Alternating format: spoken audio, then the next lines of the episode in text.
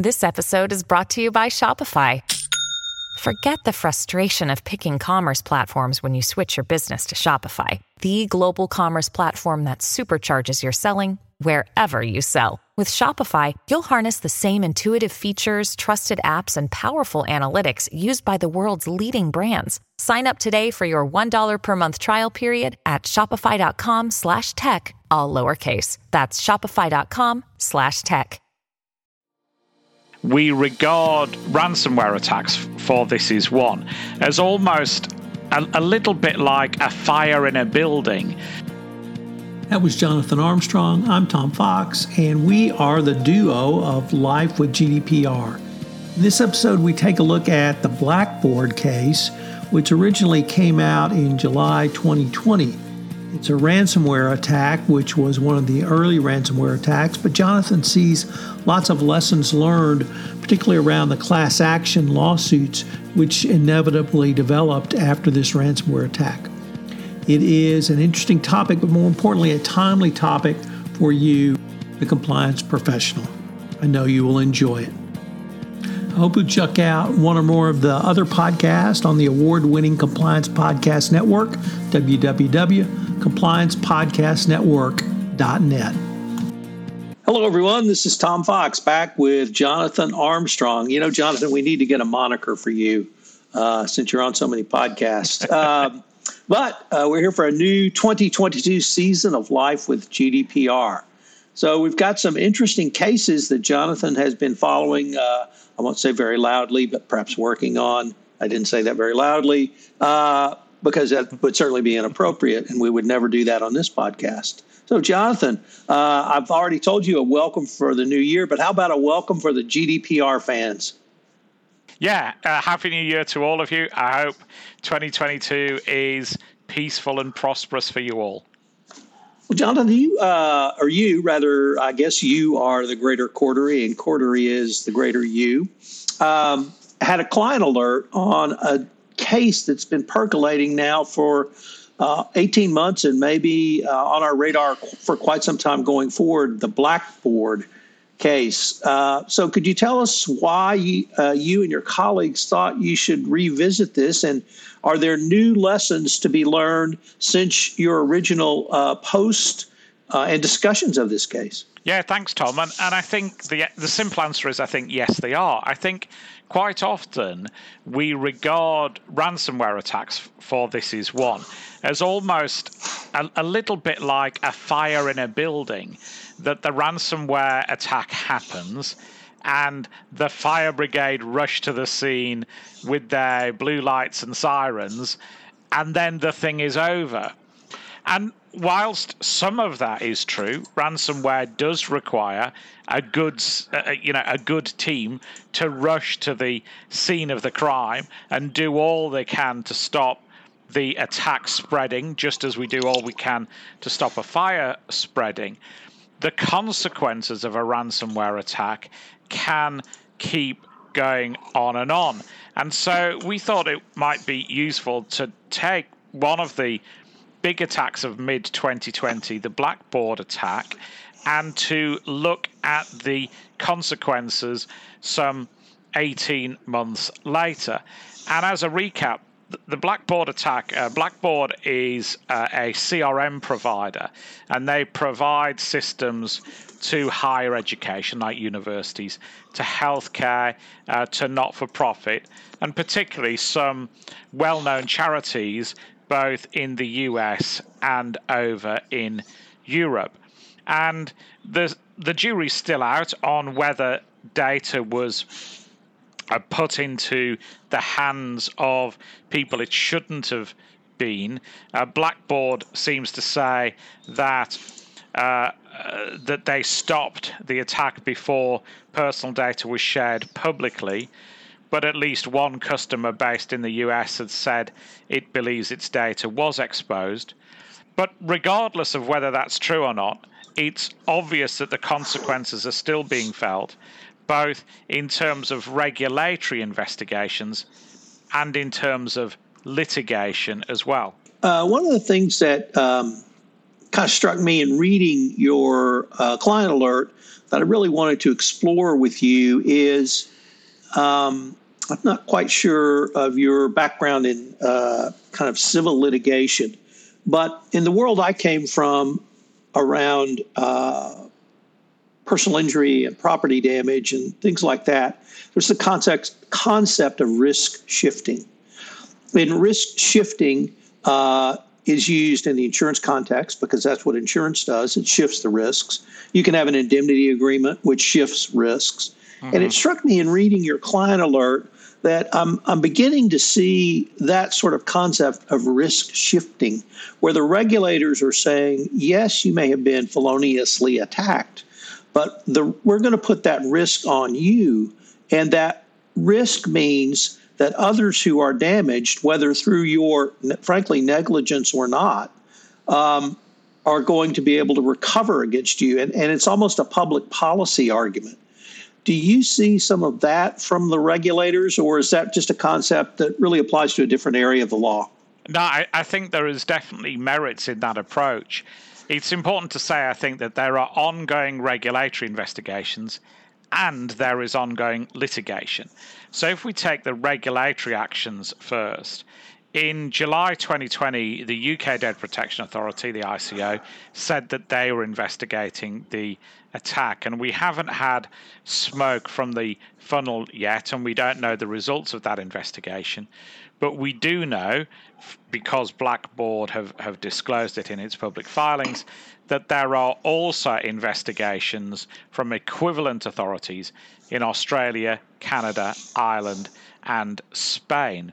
And obviously, three of those jurisdictions are GDPR systems, and effectively, they say that the data controller, so the organization who owns the data, I'm putting owns in inverted commas, and that's a simplification, uh, is responsible for the data. And if it subcontracts to a data processor like Blackbaud, then it's responsible for Blackbaud's performance too, even though Blackbaud do have some obligations under GDPR to, to report breaches in a timely manner, for example, to their customers, which may or may not have happened in this case. Australia and Canada have similar systems. We have had ransomware attacks where the Australian investigation, for example, has taken longer than the GDPR based investigation. It's fair to say that there are a number of investigations ongoing in the US as well, from state attorney generals, from the FTC, from the SEC, and from the US Department of Health and Human Services.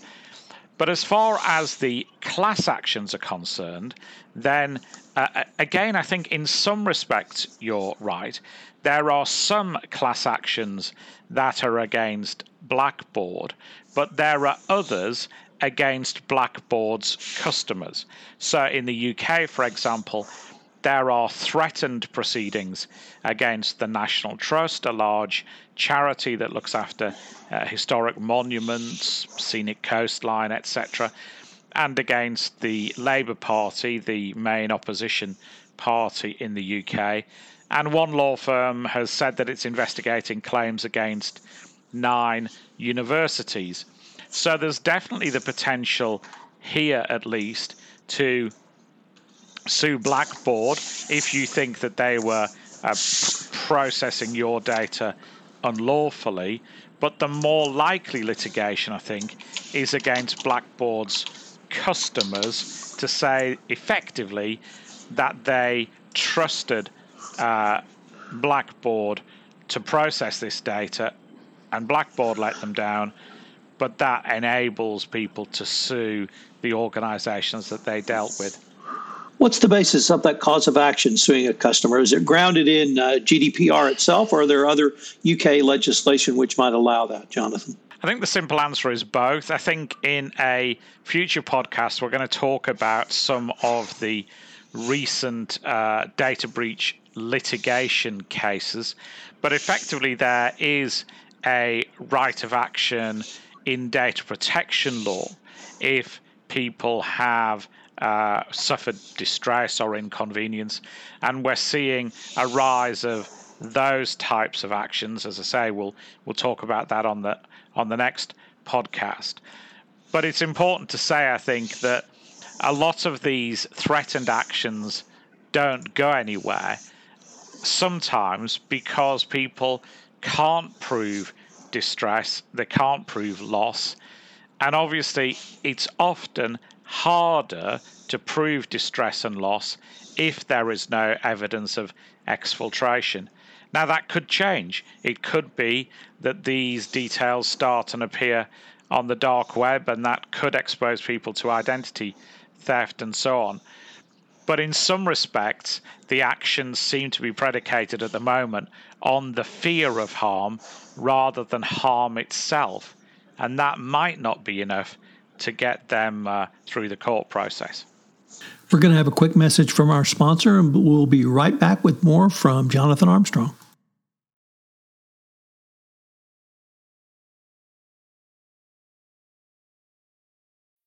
When you need mealtime inspiration, it's worth shopping Kroger, where you'll find over 30,000 mouth-watering choices that excite your inner foodie. And no matter what tasty choice you make, you'll enjoy our everyday low prices, plus extra ways to save, like digital coupons worth over $600 each week. You can also save up to $1 off per gallon at the pump with fuel points. More savings and more inspiring flavors make shopping Kroger worth it every time. Kroger, fresh for everyone. Fuel restrictions apply.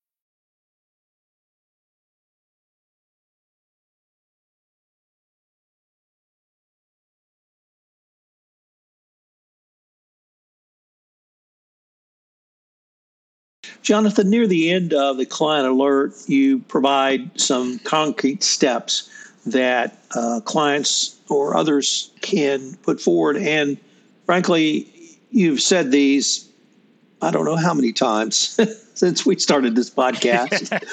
uh, so I won't repeat the ones that you have consistently said, but I thought um, one that maybe shaded a little bit differently was the ongoing nature of both the operational and contractual relationship with your counterparty, and here we use Black Blackbaud, uh, if you're a customer of Blackbaud, and then ongoing due diligence, uh, and then uh, an evaluation of the potential penalties against uh, your service provider, um, uh, and then of course the probably the one I've heard you talk the most about over the years is is preparing for a breach. So I was wondering if you could uh, maybe uh, give a few words about the ongoing nature of what you see as as due diligence or uh, whatever the relationship might be a customer might have with their service provider, and then remind us again how to prepare for a breach. Yeah, so um, very happy to. I think, first of all, you're right. People have to do proper due diligence against uh, their providers. Just because they're the market leader in that particular space doesn't mean to say that you can ignore doing due diligence against them. We do know that some very large tech businesses are somewhat cavalier in the way in which they handle personal data. So you have to do that due diligence piece. It's going to be more than sending out a questionnaire at the start of the engagement. You're going to have to monitor them, and if and if there is a data breach, then obviously that triggers a review. You have to look at what the organization could or should have done to prevent that breach. And again, that's not, not going to be sufficient to dig out the old questionnaire because obviously something has failed if they're reporting a breach. And audit rights, in my view, are very important.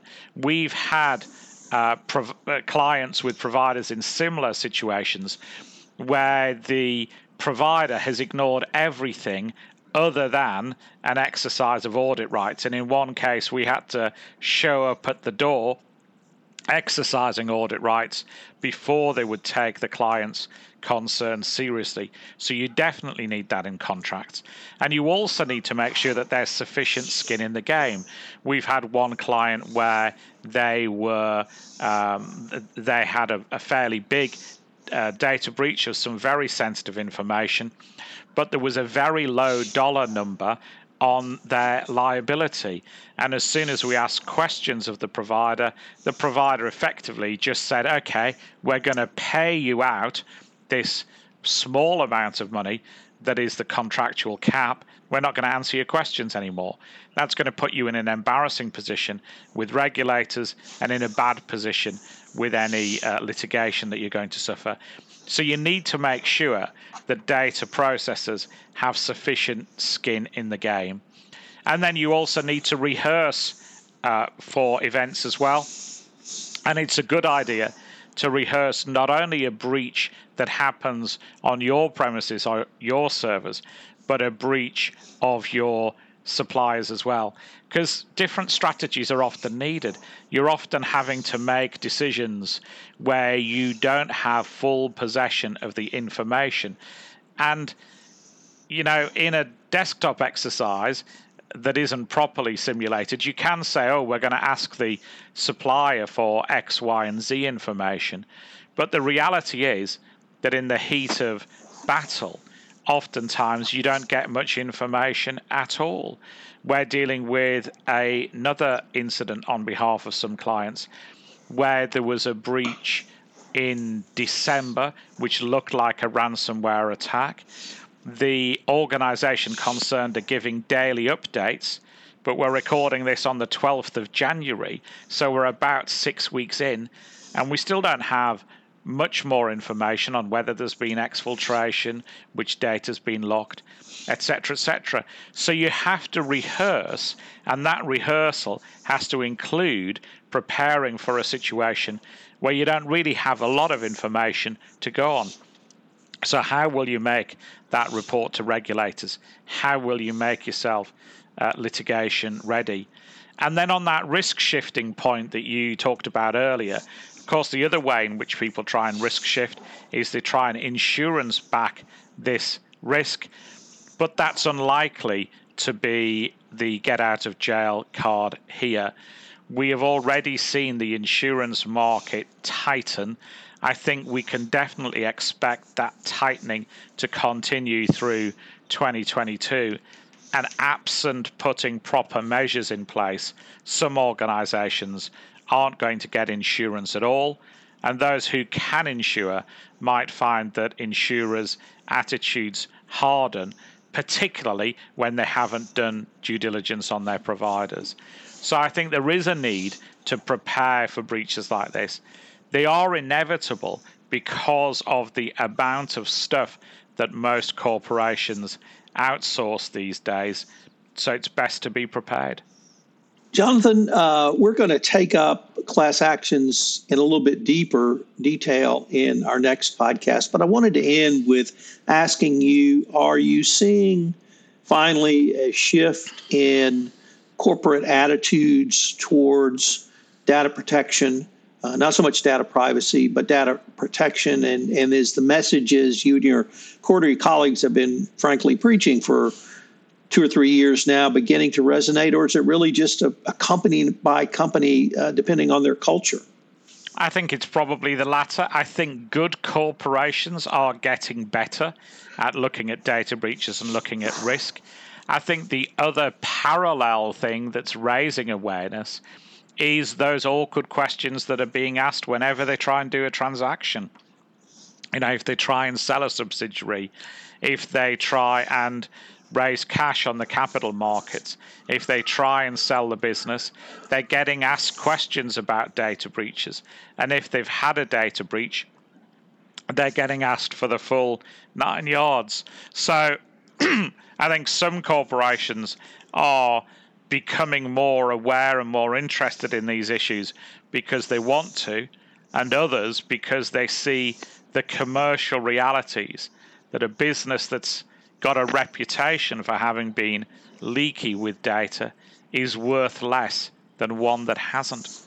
And so that commercial realization is making many people take those preparedness steps that uh, we've talked about. Well, Jonathan, unfortunately, we are near the end of our time for this episode. I should have announced at the start of the podcast that I've ditched my ubiquitous cup of coffee for a cup of tea today in honor of your good self. so, with that, I hope our listeners will join us uh, for our next episode. Thank you, Tom. This is Tom Fox again. Hope you've enjoyed this episode of Life with GDPR and I hope you'll join Jonathan Armstrong and myself again on this podcast series. I hope you will check out the latest addition to the Compliance Podcast Network, Presidential Leadership Lessons for Today's Business Leader, which is premiered on the Compliance Podcast Network. Also, check out Design Thinking in Compliance, where Karsten Tams and myself continue our exploration of how you can use the social engineering tool of design thinking to increase the engagement and effectiveness of your compliance program. Life with GDPR is a production of the Compliance Podcast Network.